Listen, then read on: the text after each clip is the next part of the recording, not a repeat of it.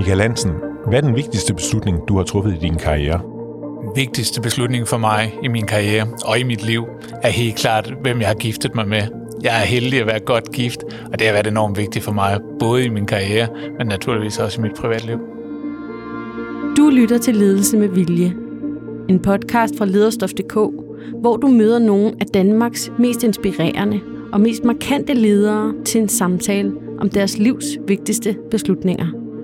Din vært på programmet er Anders Vass, chefredaktør på lederstof.dk. Dagens gæst er Michael Hansen. Han starter sin karriere som ung shippingelev i Mærsk, hvor han bliver i næsten 20 år. I 2022 tiltræder Michael som administrerende direktør i Hempel med et mål om at være ledende inden for bæredygtighed i den internationale malingvirksomhed. Hør, hvordan han gør det, og hvorfor at Michael Hansens største beslutning har været at gifte sig godt i denne uges udgave af Ledelse med Vilje. Michael Hansen, hvad kendetegner dig som leder? Jeg tror, jeg er en nysgerrig leder. Jeg er nysgerrig på mennesker. Jeg vil gerne forstå de mennesker, jeg arbejder sammen med, og også blive dygtigere ved at lytte til, hvad det er for nogle input, der kommer fra alle de mange mennesker, som jeg arbejder sammen med. Hvad betyder det i praksis for, hvordan du, øh, du leder? Jamen det betyder, at det er enormt vigtigt at skabe tryghed. Fordi man kan sige, at det at være nysgerrig, det har kun stor værdi, hvis der også er tryghed i det rum. Og det, der skal være en tryghed, hvor folk de føler, at de kan dele, og hvor de kan øh, være ærlige omkring det, der er svært, om de udfordringer, der er, om deres holdninger og synspunkter. Men hvis vi skaber den tryghed i rummet, så kan vi også lære, og så kommer den nysgerrighed virkelig til sin ret. Du er jo topchef i en øh, stor virksomhed med mange tusind medarbejdere, øh, og jeg tænker, du har vel ikke tid til at være nysgerrig og personlig med dem alle sammen. Hvor mange er du tæt på, og hvordan sikrer du dig, at dine værdier også kommer ud i, i virksomheden? Ja, det er rigtigt. Vi er 7.500 Hempel medarbejdere rundt omkring i verden i næsten 100 lande, så det er en stor virksomhed. Men jeg gør en dyd ud af, dels her i København, hvor vi sidder i dag, og møde så mange af mine kollegaer som muligt, have frokost med forskellige kollegaer, når jeg har mulighed for det, eller bare tale ud ved kaffemaskinen, når der er mulighed for det, med alle, høj som lav i organisationen. Derudover så rejser jeg naturligvis meget, og det vil sige, at jeg har mulighed for at sætte mig ned med kollegaer, som jeg ellers ikke vil være i berøring med. Så som et eksempel, i sidste uge var jeg i Bahrain og i Sharjah i, i de øh, forenede arabiske emirater, og satte mig ned sådan lidt øh, ud af det blå med en, øh, en gruppe kollegaer, der var nysgerrige på, at jeg var på kontoret. Og så spurgte jeg, om de ikke havde tid til at lige snakke en halv times tid. Og det havde de selvfølgelig. Og det blev der en rigtig god samtale ud af. Så det er også et spørgsmål om at bruge de muligheder, der er, og så være øh, nysgerrig og have lyst til at sætte sig ned med kollegaer, som man ellers ikke er i direkte kontakt med. Det lyder som om, du bruger rigtig meget energi på også at tænke på, hvordan er du en, en god og inkluderende leder, der laver et, et, et godt miljø, hvor folk er trygge. Hvor meget betyder det kontra den del af dit job, som er mere forretning, øh, strategi, hvad skal virksomheden, hvilke produkter osv.? De er jo en forudsætning for hinanden. Forstået på den måde, at jeg tror ikke på, at den moderne virksomhed af den her størrelse og den kompleksitet, som vi har her, kan levere på det niveau, som vi forventer, som vores ejere forventer, med mindre, at vi har de dygtigste medarbejdere, og vi har medarbejdere, som vidderligt går på arbejde for at vinde som et hold, for at støtte hinanden, for at hjælpe. Og ja, der er der tider, hvor vi er uenige, eller hvor der er ting, der er bøvlede, men jeg tror, det er vigtigt, at vi som ledere, og jeg som administrerende direktør, skaber en kultur, hvor der vidderligt er rum til, at vi lærer hinanden at kende, og at vi er nysgerrige på hinanden. Fordi med det, så er jeg også helt overbevist om, at når bølgerne så går højt, så kan vi takle de udfordringer meget bedre. Deler du din arbejdstid op til den del, der er personalrettet, og den del, hvor du skal tænke forretning og strategi? Ikke bevidst. Øh, men det er klart, når jeg kigger tilbage på mine kalender, så vil man se, at der er en stor del af det, som er funktionelt rettet mod noget praktisk, nogle problemstillinger i virksomheden. Der kan være finansielle mål, der kan være finansielle opfølgninger og de mere sådan klassiske dyder. Men der er også rigtig mange møder med kollegaer. Og jeg er lige trådt ud af, ud af et nu, hvor vi netop talte om diversitet i Hempel, specifikt i øh, relation øh, til kvinder øh, rundt omkring i vores organisation. Et emne, som jeg ligesom har sat mig selv til bannerfører for, og, og derfor sad jeg lige med, en, øh, med tre af vores kvindelige ledere, for at lytte til nogle af deres perspektiver, men også give dem feedback på noget af det, som jeg lige havde hørt nede i Mellemøsten i sidste uge, som vi så kan bruge øh, fremadrettet. Nu bliver jeg nysgerrig. Hvad var det, du havde hørt Jamen i forhold altså, til det? Hvis jeg lige tager et skridt tilbage, da jeg trådte ind i det her job, træffede jeg en aktiv beslutning om at sige, at diversitet i alle et, des dimensioner er vigtigt for os som virksomhed. Vi er en virksomhed, der lever af innovation, af forskning og udvikling, så per definition er vi afhængige af en, af en divers arbejdsstyrke. Så det satte jeg mig for. Det gjorde så også, at jeg hver gang jeg rejser, så sætter jeg mig ned med en gruppe kollegaer, typisk øh, med kvinder. Så jeg har gjort det i Barcelona for nylig, og nu i sidste uge i, i Mellemøsten. I næste uge er det her i Danmark, og om en måned er det i Kina. Hvor jeg prøver at stille ganske få spørgsmål, bare for at varme stemmerne op, og så ellers lytte til, hvad er det for nogle perspektiver, de har som kvindelige medarbejdere, hvor jeg anerkender, at jeg dybest set ikke forstår deres problemstillinger. Jeg er mand, jeg er privilegeret, jeg er direktør i virksomheden, så jeg forstår ikke deres situation. Men jeg prøver at lære, og jeg prøver at uddanne mig selv ved at stille nogle spørgsmål og lytte til deres oplevelser. Deres oplevelser, det kan være omkring fleksibilitet på arbejdspladsen. Det kan være i forbindelse med, at man får børn.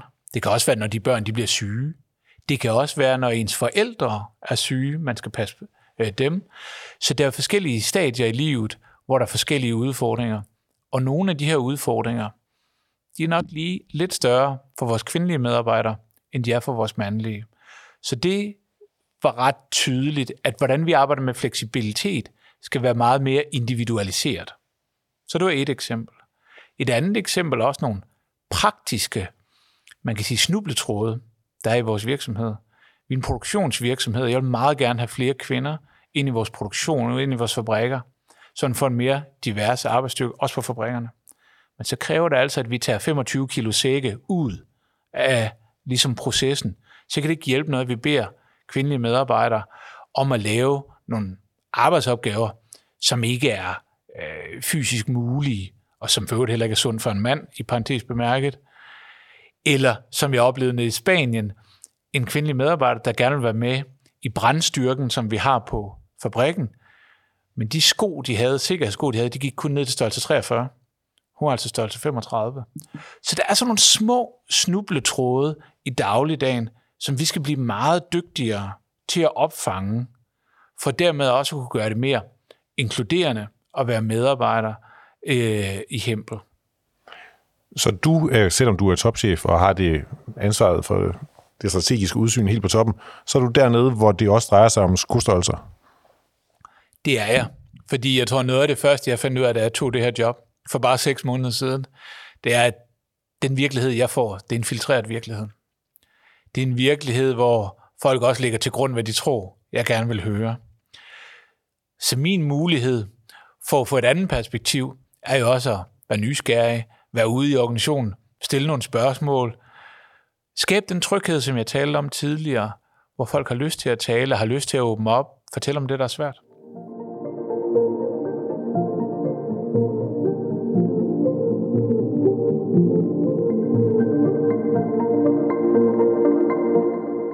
Nu sidder vi her på øh, øverste etage i øh, jeres hovedkvarter øh, med, med flot udsigt, øh, og du er topchefen, men sådan har du ikke altid været.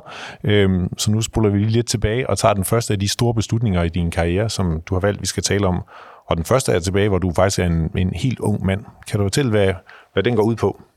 Ja, i 1998, så næsten 25 år præcis til dato, øh, trådte jeg ind i Mærsk som shipping-elev, som jo var en enorm populær uddannelse dengang. Det var en toårig elevuddannelse, og hvor man fik mulighed for at lave praktisk arbejde, uddanne sig samtidig, fordi vi tog HD på Handelshøjskolen, som det hed dengang, samtidig, og så blive udstationeret efter to år.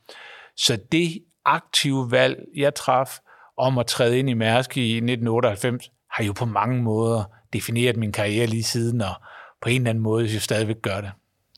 Hvad var det, du lærte? Jeg tror, jeg lærte rigtig meget om ledelse, hvad god ledelse er, hvad dårlig ledelse er, hvem jeg selv er, og hvem jeg selv gerne vil være som leder. Men jeg lærte jo også forretningsforståelse. Jeg blev sendt til New Zealand efter to år, brugt tre år dernede, så var jeg fire år i Spanien, så var jeg tre år i Mexico. Så jeg lærte jo kultur, jeg lærte forretning i mange forskellige dimensioner. Men jeg tror først og fremmest, så lærte jeg vel at være en del af et stort team, ligegyldigt. Altså Mærsk er jo en, en mangedimensioneret virksomhed, hvor du ikke kunne lave noget som et individ, men du kunne lave rigtig meget som et hold. Så, så det er jo noget af det allervigtigste, jeg har lært derfra, altså kulturen omkring at spille som et hold. Var det et udtryk for en ambition, du havde øh, fra starten? Du tænkte, at øh, så kan det godt være, du tænkte på, at du skulle være redder dengang, men at du havde store ambitioner om, hvad du ville øh, med dit liv, da du allerede var en ung mand? På ingen måde. På ingen måde. Jeg tror, de ambitioner, som jeg har i dag, og som jeg har haft i de sidste 15-20 år, det er nogen, jeg har lært undervejs. Jeg voksede op i et uh, hjem i Midtjylland. Min far var politimand, min mor arbejdede ved Post- og Telegrafvæsen. Der var ikke nogen af dem, der havde en studenterhue, og der var ikke nogen af dem, der havde ambitioner, hverken på min eller min søsters vejen. Hun er chefredaktør på Kristelig Dagblad i dag.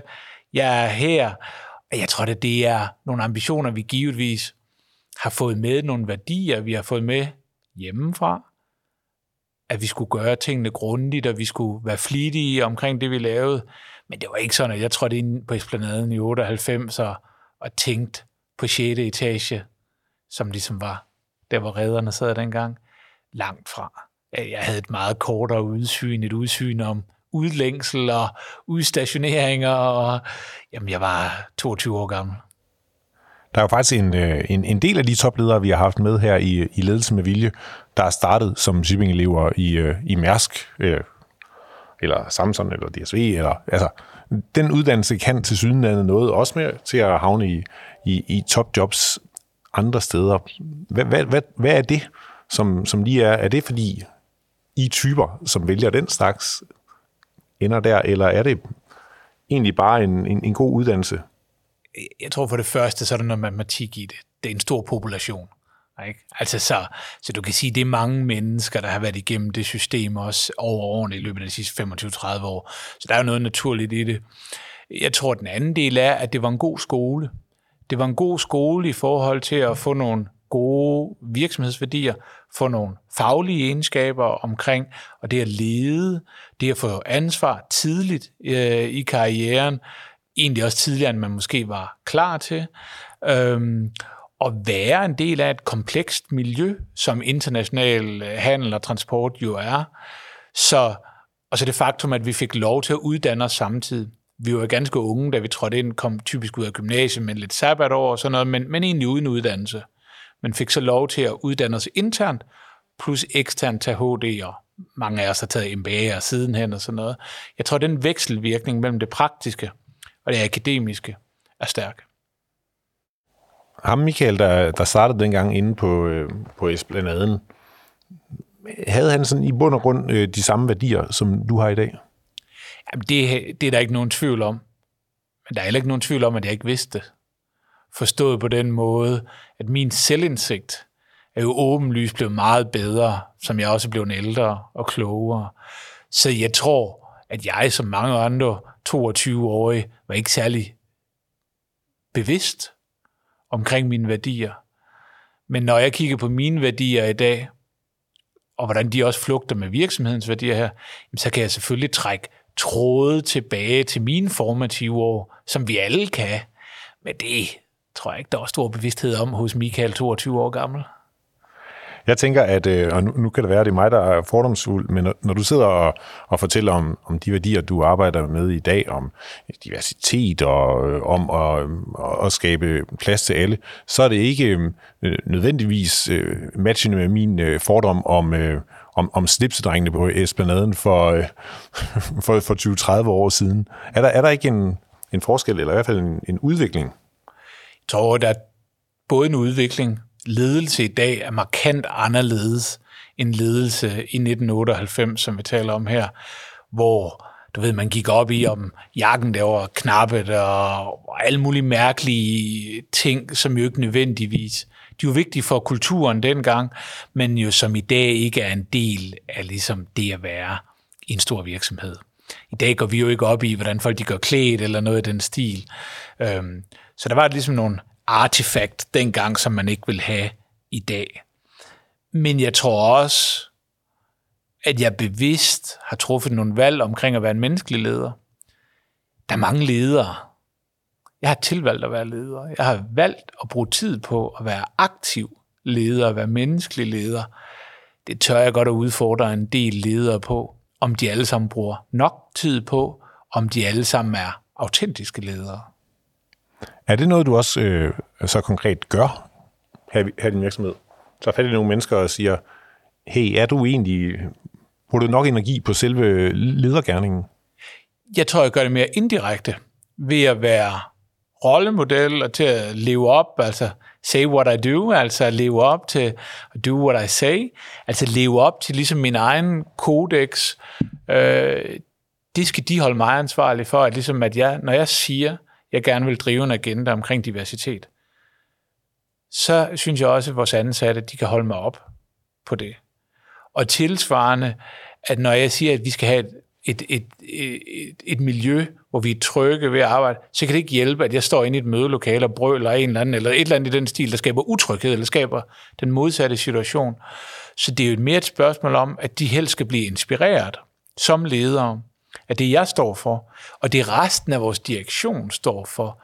Altså jeg er en ud af otte i vores direktion, så det er jo lige så vigtigt, at de syv andre også ligesom lever deres værdier, og at de også er inkluderende ledere, autentiske ledere, øh, fordi ellers så kommer det til at være lidt asymmetrisk.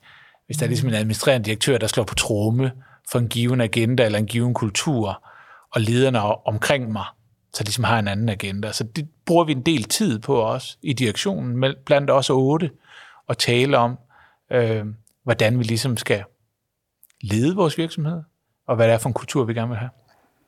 Er det fordi, at de så, selvom der skal være en diversitet i sådan en direktion, øh, også har brug for at have de samme værdier? Jeg tror, der er noget fundamentalt omkring, at vi skal alle sammen se os selv i spejlet, og ligesom sige, kan vi trække tråde fra vores personlige værdier til virksomhedens værdier? Fordi virksomhedens værdier kommer ligesom til at stå over vores alle øh, medarbejdere, inklusive mig selv, åbenlyst. Men der er det jo klart, der skal man ligesom sige, den virksomhed, som er 108 år gammel, og som er i stort set alle verdens lande, er det ligesom også en virksomhed, som har en kultur og nogle værdier, som matcher mine. Og det tror jeg bare, man skal svare ja eller nej til. Hvis man svarer nej til det, så skal man lade være med at træde ind, eller hvis man er trådt ind, så skal man træde ud igen. Det synes jeg er bedst både for virksomheden og også for den enkelte ansatte, for jeg tror ikke, du er glad, hvis du er en virksomhed, der ikke matcher dine egne værdier. Og det er der ikke noget forkert i, det er bare en kalibrering, der er helt afgørende for din arbejdsglæde og din motivation. Og der er jeg ikke nogen tvivl om, at de syv kollegaer, jeg har i direktionen, de har stillet sig selv det spørgsmål, og de har svaret ja.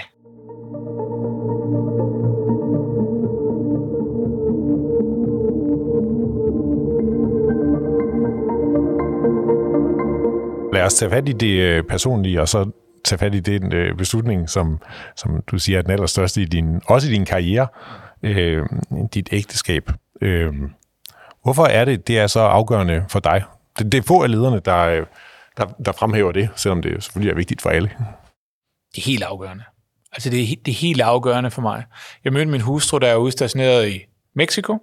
Hun er fra Panama, så hun var også udstationeret i, i Mexico, og ved en tilfælde øh, mødtes vi så i, i Mexico City, og, og lærte hinanden at kende, blev gift, og har nu to børn på henholdsvis 5 og, og 8 år, og har boet i Danmark her de sidste 7-8 år. Det er helt afgørende for mig, at have den tryghed, der ligger i at være godt gift, og have en hustru, som supporterer mig, og som jeg kan supportere. Hun har sin egen karriere også. Øhm, og hvor vi kan hjælpe hinanden omkring ungerne, og når bølgerne går højt der, men også i det daglige, de ting, der er svære, og når jeg flyver højt og synes, at, at alting er fantastisk, så hiver hun lige sådan i, i, i skjorten og skjorteærmerne og hiver mig ned igen. Eller når der er noget, der, der er svært, eller hvis jeg er ked af noget, eller udfordret, så føler jeg, at det at være gift med en fantastisk kvinde, gør, at jeg bare kan så meget mere i mit arbejdsliv, fordi der er fuldstændig ro på på bagklappen i forhold til vores øh, ligesom familieliv og så videre. Vi har alle de samme udfordringer som alle andre ægteskab. Det er slet ikke det, jeg siger.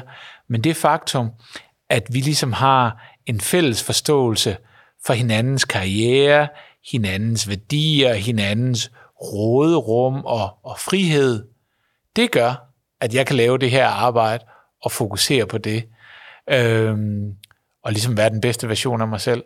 Og det, øh, det sagde herr Møller til os alle sammen, da vi trådte ind på pladen i, i 98. Gift jer godt. Og jeg tror ikke, han sådan tænkte på det på den måde, som jeg gør det i dag. Og jeg forstod det da slet ikke dengang. Men det har jeg lært i de sidste 10 år, hvor vi har været sammen, hvor vigtigt det er for ligesom at være den, jeg er, og, og, og have energi og lyst og glæde ved også at gå på arbejde. Er det sådan, du bruger din kone til at øh, spare om de svære beslutninger på jobbet også? Meget. Meget. Øhm, fordi hun er klog, fordi hun er meget anderledes end mig. Hun kommer med en finansbaggrund og sidder i en finansrolle i dag. Og, og det gør, at hun tænker helt anderledes end mig. Hun er kulturelt anderledes end mig. Øhm, så hun er dygtig til at udfordre mig, når jeg ligesom binder mig fast på noget, og siger, det her det er det rigtige, det er det, vi skal, og, der, der, og ligesom siger, prøv lige, at, prøv lige at vende den om på hovedet, og så prøv lige, kunne vi prøve at kigge på det på en anden måde. Og det er jo ikke sådan en faglig diskussion, som vi har her på kontoret mellem kollegaer. Det er jo mere sådan en drøftelse i dagligdagen, hvor jeg bøvler med det der, jeg ved ikke rigtigt, og hvad tænker du? Og det, det, det, det er en tryg samtale, fordi der skal man ligesom ikke putte med noget. Hvor, øh, hvor stor en del af dit liv er arbejdet? Altså, hvor meget fylder det i, i timer? Det ved jeg ikke. Meget åbenlyst. Jeg tror, jeg laver den tredeling, der hedder, jeg har min familie, jeg har mit arbejde, og så er ligesom min fritid, sport og venner og så videre indgår. Og der er ikke nogen tvivl om, at i forbindelse med, at jeg tog det her job for seks måneder siden, den del, der hedder fritid, venner, sport og så videre, er blevet mindre. Jeg cykler ikke så meget, jeg løber ikke så meget, som jeg gerne ville. Min familie, den del af kagen, den har jeg ligesom holdt fast i, stedigt, insisterende. Og så arbejde, det fylder rigtig meget. Og især med rejser og så videre. Nu rejser vi heldigvis ikke så meget, som man gjorde før øh, covid. Så det er, det er en gave for familien også. Øhm, men, men, men det er klart, at arbejdet fylder meget. Øhm, jeg er heldig, at jeg bor tæt på mit arbejde. Jeg bor i Holde, Jeg er 10 minutter væk herfra. Jeg kan komme frem og tilbage. Jeg afleverer mine unger hver morgen øh, i skole. Insisterer på at ikke at komme på kontoret før klokken 9 om morgenen, fordi jeg skal droppe først ind i børnehave, og så ind i skole. Så det fylder ikke mere, end at jeg kan holde en god balance med min familie.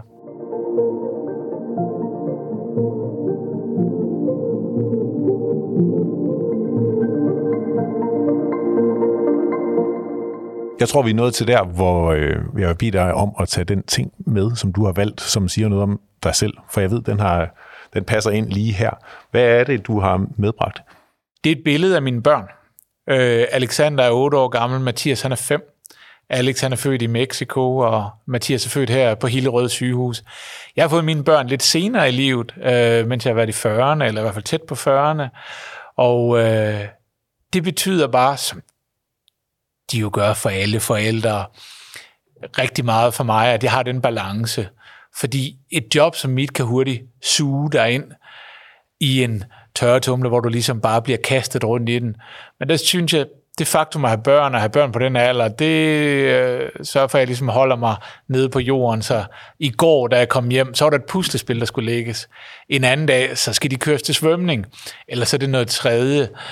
Og det tror jeg er rigtig sundt, at vi alle sammen har den balance i vores liv, hvor der er nogen, der ligesom husker os på, hvor vi kommer fra, og hvad der virkelig er det vigtigste her i livet. Så det er derfor, jeg har taget billedet med mine to børn.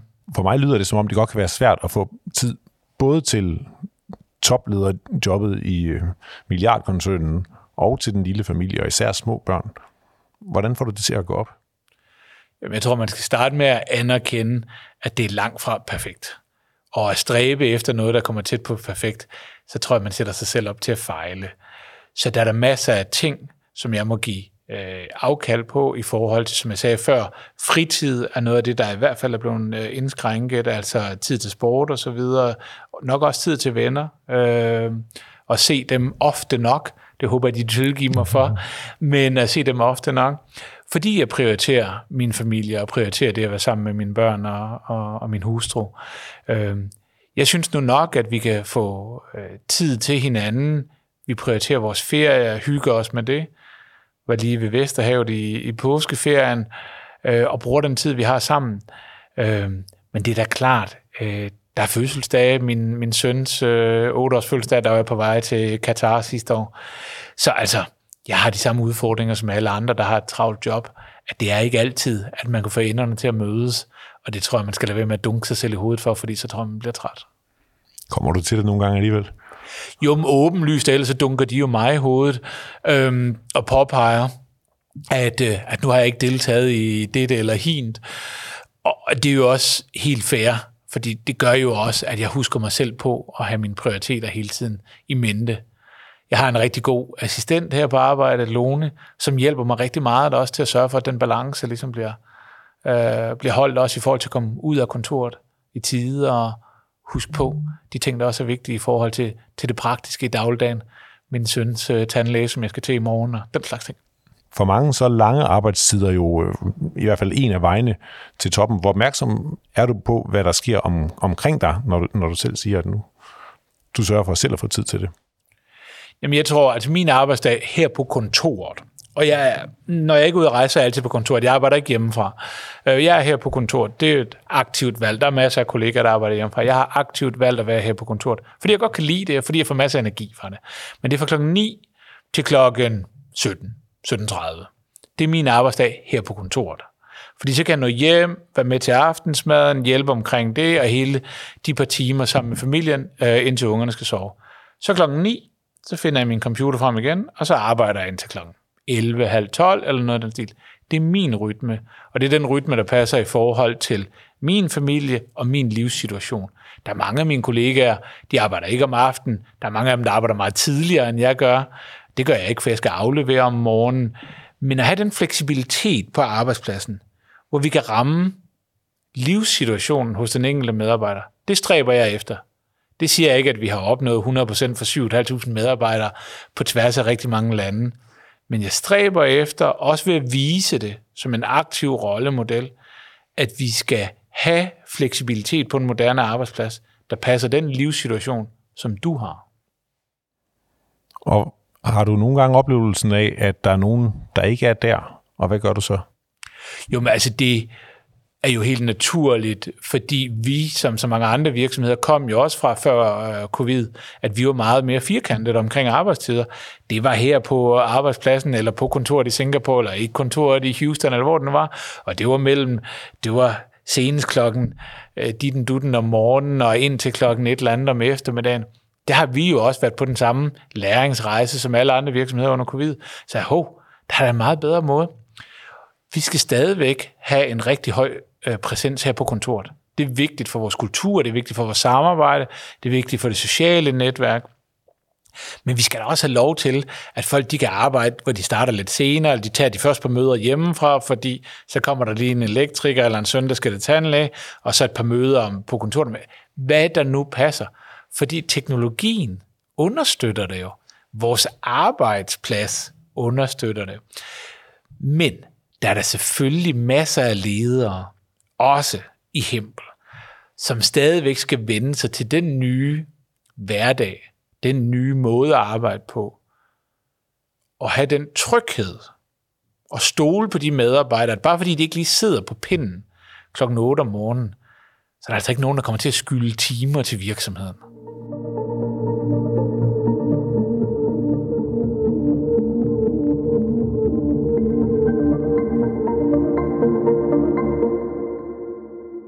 Tilbage til øh, karrieren og til den tredje store beslutning, som du har valgt, vi skal tale om, som er i 2017, hvor du har arbejdet i Mærsk i ret mange år, nået højt op. Hvad er det så, der sker? Ja, i 2017 havde jeg arbejdet i Mærsk i 19 år, og var rigtig glad for det. Men jeg var også opmærksom på, at det var ikke det, jeg skulle pensioneres fra. Der er også rigtig mange kollegaer i Mærsk på daværende tidspunkt, der havde været der i mange år. Og jo længere tid du havde været der, var det helt åbenlyst, jo sværere blev det at finde en ny mulighed uden for murene. Så jeg var jo opmærksom på, at mine muligheder eksternt, de var ligesom omvendt proportionale med antal år, jeg var ansat. Så det vil sige, der var et vindue, og jeg følte, at det var det rigtige tidspunkt at komme videre i min karriere og skabe en ny mulighed for mig selv, lære noget nyt i en ny industri, en ny virksomhed. Så det var meget drevet af lyst til at prøve noget nyt, men også en opmærksomhed på, at hvis jeg sad der meget mere, så ville det blive sværere. Og hvad var det så, der skete? Jamen altså, fik den jo en henvendelse fra en headhunter, som man gør en gang imellem, og som egentlig spurgte mig om et helt andet job. Et job inden for det maritime, en konkurrent til Mærsk, om jeg ikke havde lyst til det i udlandet, og det lød jo meget spændende. Det synes jeg overhovedet ikke lød spændende. Fordi jeg var egentlig ikke interesseret i, at hvis jeg skulle videre fra Mærsk, så var det jo ikke så naturligt at bare gå over til naboen, blive i den samme industri og bare være i et konkurrerende selskab. Det var ikke det, jeg stræbte efter. Men det ledte til en kaffe, og det ledte til en samtale, hvor Hempel så bliver bragt på bordet, og hvor han så siger, hey, der er også den her mulighed, kunne det være noget? Og det ledte så til nogle rigtig interessante samtaler med Hempel og med de muligheder, øh, der var øh, i Hempel på daværende tidspunkt, som lige var påbegyndt en stor transformation. Øh, Henrik Andersen, som nu er CEO i Vestas, var startet som direktør året før, så han ansatte mig der i 2017, og rigtig taknemmelig for, tog chancen med en, der jo kom fra en industri, som var helt anderledes, men gav mig rollen som kommersiel direktør for gruppen øh, i, i 2017. Og der gik vi så i gang med et fælles arbejde blandt alle lederne i virksomheden om egentlig at transformere Hempel til, hvad den er i dag, og den rejse, vi vel egentlig stadigvæk er på. Og hvordan var det at skifte så, når du havde været vant til, til Mærsk i alle de der år, og havde en faglighed til at komme over et sted, hvor øh, der er selvfølgelig en forretningsfaglighed, men, men der er også, det drejer sig også bare om noget andet. Nu handler det om, om maling i stedet for container. Ja. Det var meget sværere, end jeg havde regnet med. Og hvis jeg vidste, hvor svært det var, så er jeg ikke sikker på, at jeg havde ture. Nej, altså, det var et stort spring. Og jeg tror, jeg undervurderede det i starten, hvor forskellig en industri øh, Hempel opererer i versus øh, transport og logistik. At det er bare en helt anden verden. Det er nogle helt andre kundeforhold. Det er nogle helt andre værdikæder. Det er en produktionsvirksomhed med fabrikker rundt i hele verden. Det er en anden kultur er anderledes. Der er en del fælles træk, men industrien er bare helt enormt anderledes. Og det var en kæmpe læringsrejse for mig også for at forstå vores produkter. Altså jeg er ikke kemiingeniør, jeg er ikke opdraget inden for den her industri, eller kommet ud af DTU. Så, øh, så det er jo en læringsrejse, der i, i og for sig stadigvæk pågår. Var der nogle beslutninger der, som du traf, som senere viste sig at være helt hul i hovedet, som bare var fordi, du ikke vidste nok? Ja, altså åbenlyst.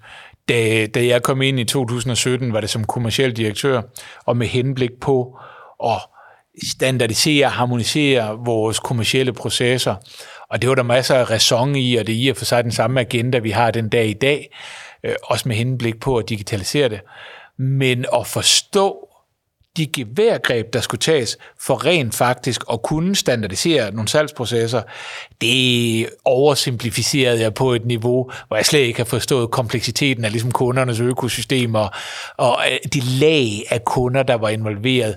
Jeg kom fra en meget simpel industri, Øh, når man afskiber en container fra Shanghai til Rotterdam for Hennes og Maurits, det er super simpelt. Men her, når du skal lave en bro, eller et olie- og gasanlæg, eller en vindmølle, jamen så er der typisk to, tre, fire, fem lag af kunder involveret. Det vil sige, de salgsprocesser, der er virksomme, de er helt anderledes end den industri, jeg kom fra.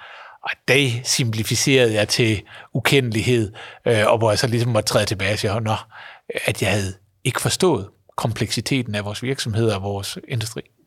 Hvad er din, øh, din måde at takle det på, når du så kommer til at begå en fejl? Det tror jeg, jeg er meget ærlig omkring. Det er jeg ikke så blufærdig omkring. Øh, og det griner vi også af, når vi gør det. Jeg laver masser af fejl også den dag i dag. Og, og, og så tager vi et skridt tilbage. Så sent som i formiddags, så jeg diskuteret med nogle af vores folk fra, fra Finans, og hvor jeg helt klart øh, havde nogle hvor de overbeviste mig om, at der var en bedre vej. Øhm, og og så det, det, det har jeg ikke noget problem med, enten at blive klogere ved hjælp af dygtige kollegaer, eller at anerkende, at jeg simpelthen øh, øh, har truffet en forkert beslutning. Hempel, det er jo sådan noget, der er kendt som øh, skibsmaling, som i gamle dage var, var, var fyldt med, med gift. Øh, men i dag, øh, når man ser, hvordan I præsenterer jer selv, så drejer det meste sig om det, I kalder sustainability, altså øh, pas på øh, miljø og medarbejdere og klima og, og det hele. Hvordan er det at drive den omstilling? Hvad er din rolle i det? Jamen, jeg tror, det er, det er en samfundsopgave. Vi er en stor virksomhed, både her i Danmark, men også hvor vi opererer rundt omkring i verden. Så det er en samfundsopgave, og det er en opgave, som vi påtager os med glæde. Det er en opgave, der driver enormt meget energi i vores virksomhed.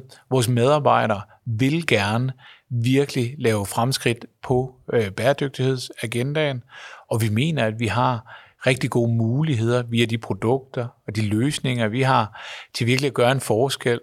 Så det drejer sig selvfølgelig om både de råvarer, vi bruger, og ligesom kigge indad, vores produktion, hvordan kan vi reducere udledningen, øh, CO2-udledningen fra vores eget ligesom footprint. Men det er jo endnu vigtigere at kigge på værdikæden og kigge på vores kunder, og hvordan vi kan lave et positivt impact på deres forretning og deres kunders forretning. Så i vores strategi har vi defineret en ambition, der hedder, at vi vil være ledende inden for bæredygtighed i vores industri. Og det i sig selv er både motiverende, men også en, en ambition, som er ganske øh, vanskelig øh, og, en, og en stor omstilling for virksomheden. Hvor meget fylder det i dit job? Ej, det fylder enormt meget. Altså enormt meget. Fordi det er jo et spørgsmål om den måde, vi arbejder på, de produkter, vi udvikler, den måde, vi sælger på, den måde, vi markedsfører os selv på, den måde, vi kommunikerer på, det gennemsyrer jo, hvem vi er. Og der kan man jo ligesom sige, at det er jo en, en stor rejse, der øh, blev startet for flere år siden, og som vil, vil aldrig gå væk igen, som jo altid vil være en del af vores øh, DNA. Øh, så det fylder rigtig meget på den måde, som, som vi arbejder og udvikler os på. Når I afleverer regnskab, så er det jo det, det første, man ser, det er, det er jo tallene øh, på bundlinjen. De, de er sorte. Der er noget gæld, der stiger, fordi I opkøber noget, men, men ellers ser det øh, godt ud. Hvornår kommer det til at fylde mere øh, den del, når I selv siger, at sustainability nærmest er det vigtigste? Nej, men altså man kan sige, at de to ting, de skal gå øh, hånd i hånd de finansielle resultater, de finansielle ambitioner, de skal gå hånd i hånd med vores bæredygtighedsagenda. Den ene kan ikke stå uden den anden. Det tror jeg er vigtigt at, at sige. Og det er også det, der fremgår af vores årsrapport, hvor man ser tallene, som du siger på, på de første sider. Det er faktisk både finansielle tal, men det er også nogle af nøgletallene på bæredygtighed. Herunder også diversitet i forhold til kvinder i ledelse. Det er vores egen reduktion af CO2, men også det positive indvirkning, vi har for eksempel på shippingindustrien, hvor vores produkter kan være med til at betydeligt nedsætte brændstofforbruget og dermed CO2-udledningen fra verdens skibe. Og det i sig selv er en stor opgave, men jo også en meget vigtig opgave. Når du er ude og sælge maling, er, er det så det, du øh, tager, tager forrest øh, med de gamle venner fra shippingindustrien? Prøv at se, hvad jeg kan gøre for dig. Ikke bare for økonomi, men for CO2-reduktion. Ja, og jeg vil endda vende den om. Det er ikke os, der sætter det på agendaen det er industrien, altså det vil sige shippingindustrien har det selv på agendaen, så det er en helt naturlig dialog. Det er selvfølgelig det, vi gerne vil lægge på bordet, det er det, vi gerne vil sælge, fordi vi mener, at vi kan differentiere os fra vores konkurrenter osv., men det er også det, som de forskellige rædderier rundt omkring i hele verden, de leder efter. Det er muligheder for at reducere deres brændstofforbrug på grund af økonomien, men endnu vigtigere på grund af de krav, der også kommer fra IMO, den internationale maritime organisation, omkring øh, hvad hedder det, reduktion af CO2. Så, så, det, så det, det er et push fra vores side, men det er ligesom meget et pull fra vores kunder.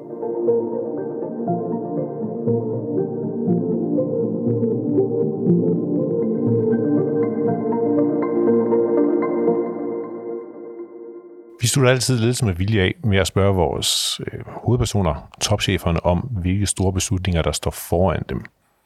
Hvad er den næste store beslutning, du skal træffe?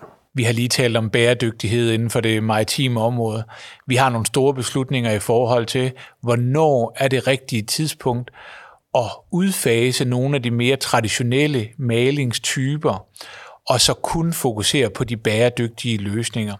Og det lyder simpelt og åbenlyst, men det er ikke åbenlyst, når du skal slå et kæmpe hul i din egen forretning, som det er det, vi taler om her, og gå ind og tage et aktivt valg om at fravælge nogle segmenter, fravælge et stort forretningsområde, for at kunne satse på de områder, hvor vi vidderligt kan levere mere bæredygtige løsninger. Så hvornår det rigtige tidspunkt er, hvordan vi kommer til at gøre det, og, og, og hvilke strukturer omkring det, det er rigtig vigtigt, fordi det falder ingen virksomhedsleder naturligt og ligesom øh, jeg lige ved at øh, save den gren over, man selv sidder på. Men det er det, vi skal gøre på nogle af de områder, vi arbejder med i dag, hvis vi vil være ledende inden for bæredygtighed. Hvad med dig selv? Du har haft en karriere, hvor du ganske vist har været mange år øh, i den samme virksomhed, men du har også haft en karriere, hvor du hele tiden er, er steget op, og nu har du fået en CEO-stilling. Tænker du bare, at nu er det smooth sailing øh, med, med, med hempel på, øh, på stævnen resten af din karriere? Det ved jeg ikke. Altså, jeg har aldrig sådan lavet langtidsplaner, og det har jeg heller ikke i dag. Jeg vælger efter, jeg skal være glad for det, jeg laver. Jeg skal være motiveret. Jeg skal synes, det er sjovt. Jeg skal have den balance med min familie, som vi talte om tidligere. Og når jeg har hele den symbiose der, så passer Hempel og det job, jeg har i dag, rigtig, rigtig godt til mig. Så jeg har ikke andre planer med, i dag, men jeg tænker heller ikke så meget over det. Tak for det, og tak fordi du være med i Ledelse med Vilje. Selv tak.